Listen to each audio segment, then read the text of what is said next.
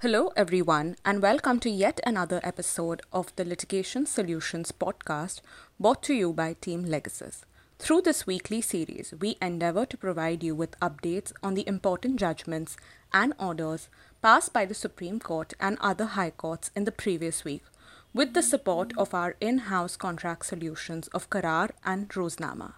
Let us now look at some of the key updates from the week that has gone by.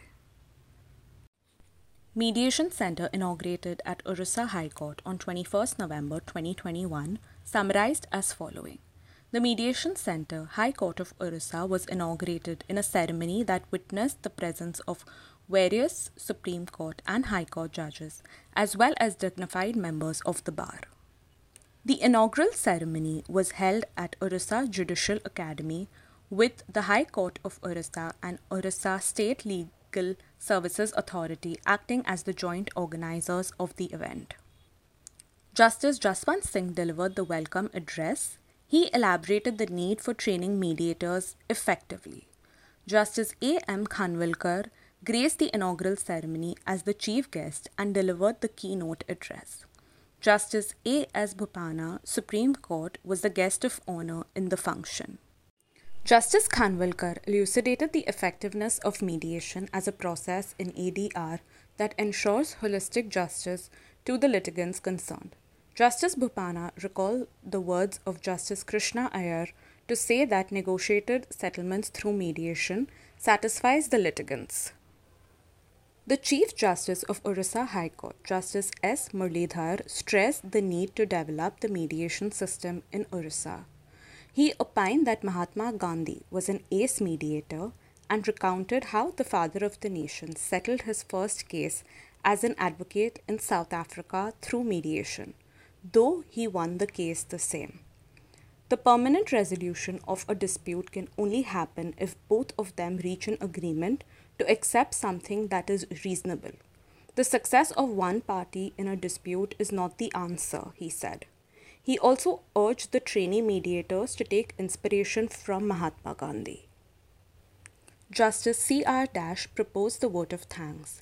The inaugural function was followed by the 40 hour mediation training program that would go a long way in fulfilling the objective behind the alternate dispute resolution mechanism.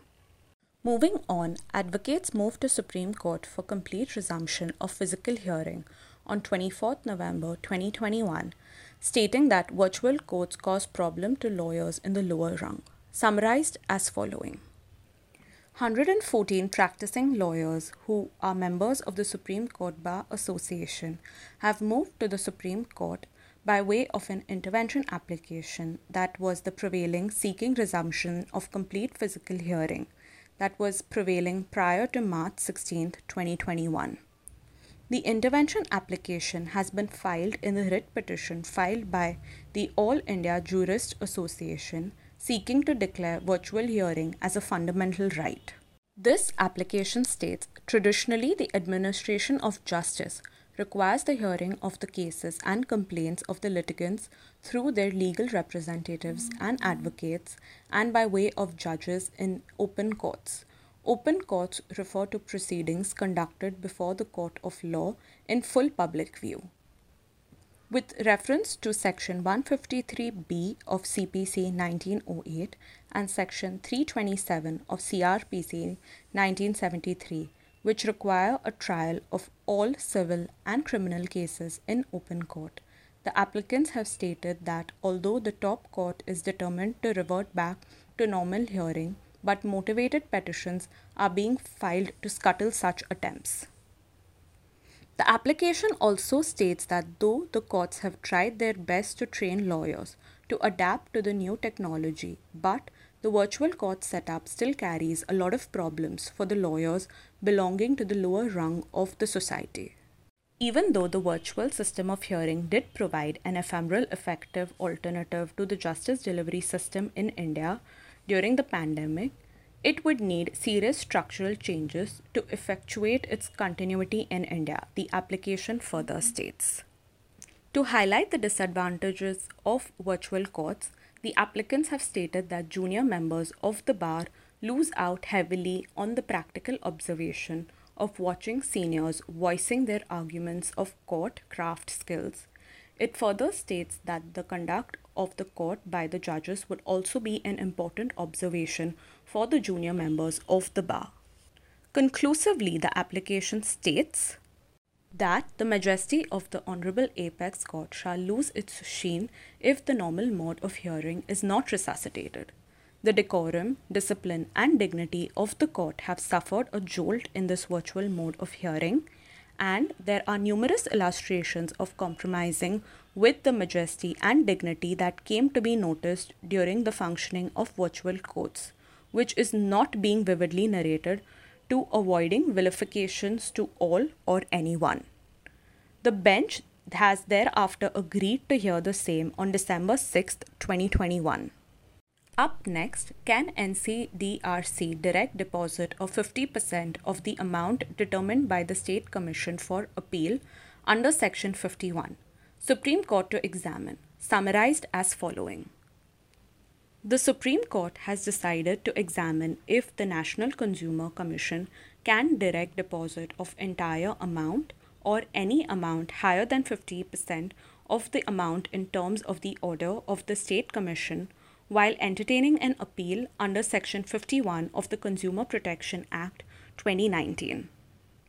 A bench comprising of Justice M. R. Shah and Justice B. V. Nagaratna will examine the question while hearing a special leave petition challenging an order passed by the National Consumer Dispute Redressal Commission, New Delhi.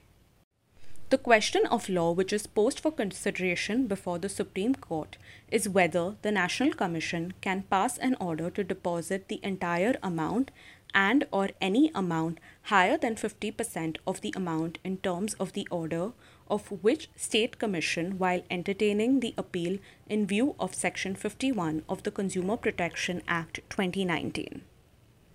Section 51 of the Consumer Protection Act 2019 deals with the provisions for appeal against an order of state commission before the National Commission within a period of 30 days from the date of the order. The proviso to the section states that no appeal by a person who is required to pay any amount in terms of order of state commission will be entertained by the National Commission unless the appellant has deposited 50% of that amount in the manner as may be prescribed.